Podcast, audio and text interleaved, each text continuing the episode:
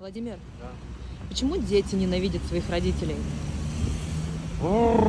Потому что родители очень часто не живут интересами своих детей. Они знают, как их воспитывать внутри себя, знают. Я знаю, как я должен воспитывать своих детей. Не задают вопрос, а что ребенку реально хочется. Они редко что-то предлагают. То есть мы предлагаем школу, какое-то доп. образование, 2-3 кружочка. И давай, я и так тут работаю на семи работах, что у тебя это все было.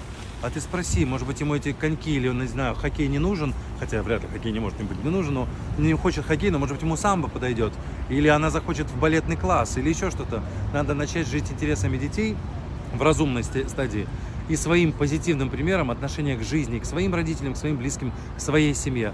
Показывать, что скрепы настоящие семейные возникают только там, где люди друг друга уважают и любят. И тогда эта ненависть сойдет на нет. Ну, если только это не генетика, конечно.